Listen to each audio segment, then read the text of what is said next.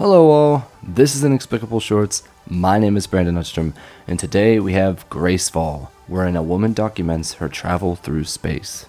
So kick back, relax, and read along at inexplicable.shorts.com. Without further ado, let's get into it.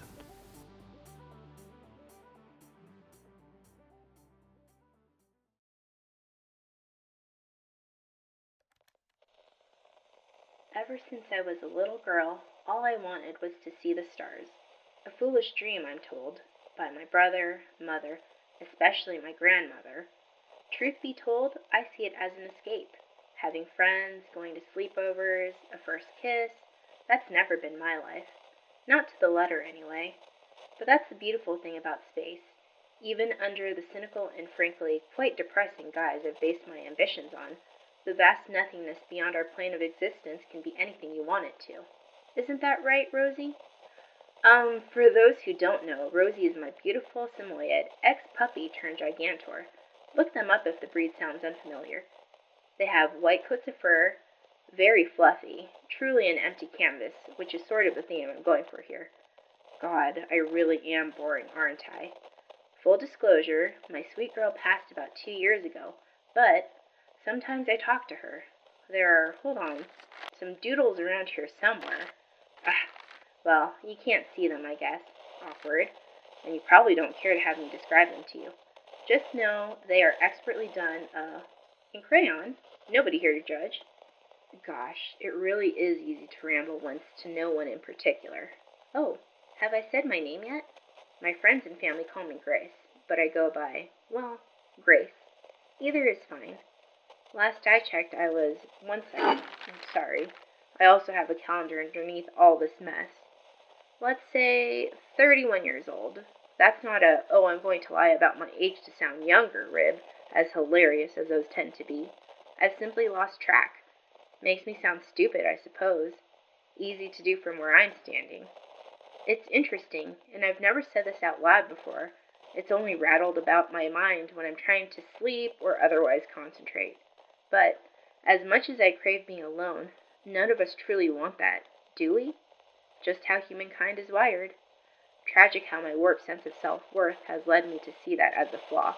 Why do we need people? It just makes it all the more depressing for those of us who are deeply introverted. The idea was always make it to the great black void, explore and kick some ass when need be. Daddy made it look easy. Bit of a vigilante he was. Eh, still could be, I suppose. Man is still out there, somewhere. I've only recently discovered who he was. Is.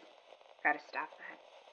The wanderer, people mutter in hushed tones, speaking of the one who goes from place to place, seemingly absent purpose, but only to those who fail to look beyond the surface, which is most, myself included at times. But please don't misconstrue things. This isn't me searching for him, hoping to be reunited in a flourish of heartfelt banter with some rando standing by, ready on the violin. His name would be Sven, dressed in a little bow tie, a vest, over top an old fashioned puffy white shirt, like a pirate? Anyhow, let me put this into perspective. For a rather large portion of my life, I wasn't even aware of who he was a mere ghost, and my mother would hardly talk about him, which did very little to disperse the veil of mysticism surrounding the man. All anyone seems to agree upon is that a nameless criminal is gallivanting about, killing as he pleases, fucking whichever woman he chooses. A true gypsy. A violent one at that.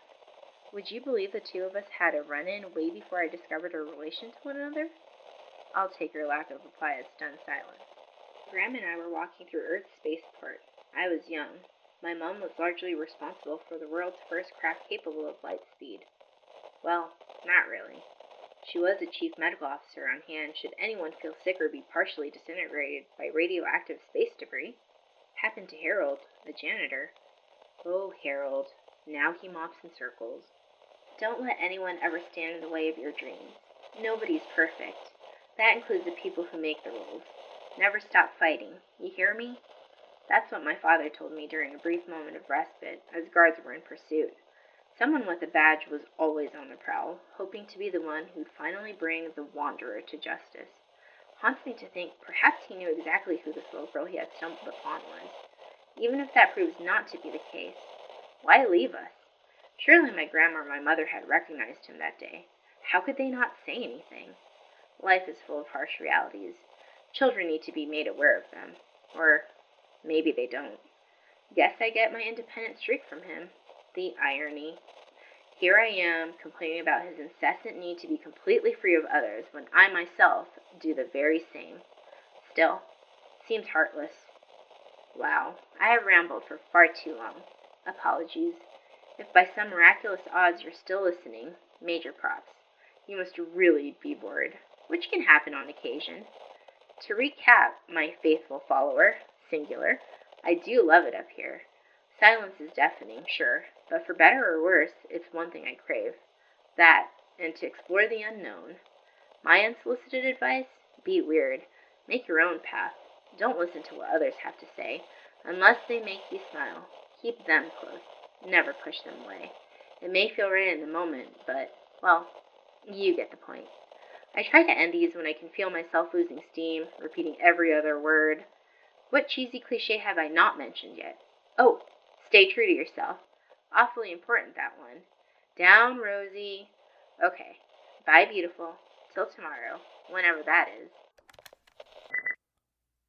Oh, Grace, a man whispered, distraught, audio log in hand.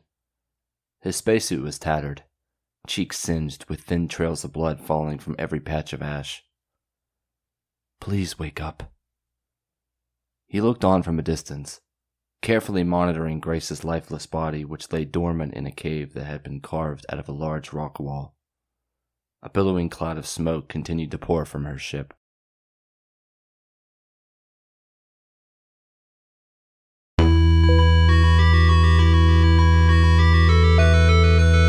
And we're back. What'd you think? Hit us up on social media. Let Michelle Casanova know she killed it as Grace.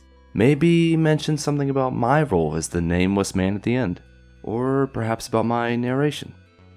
No pressure. Next week comes a brand new tale. You won't want to miss it. Meantime, stay safe, be kind, and let your imagination run wild. We're out.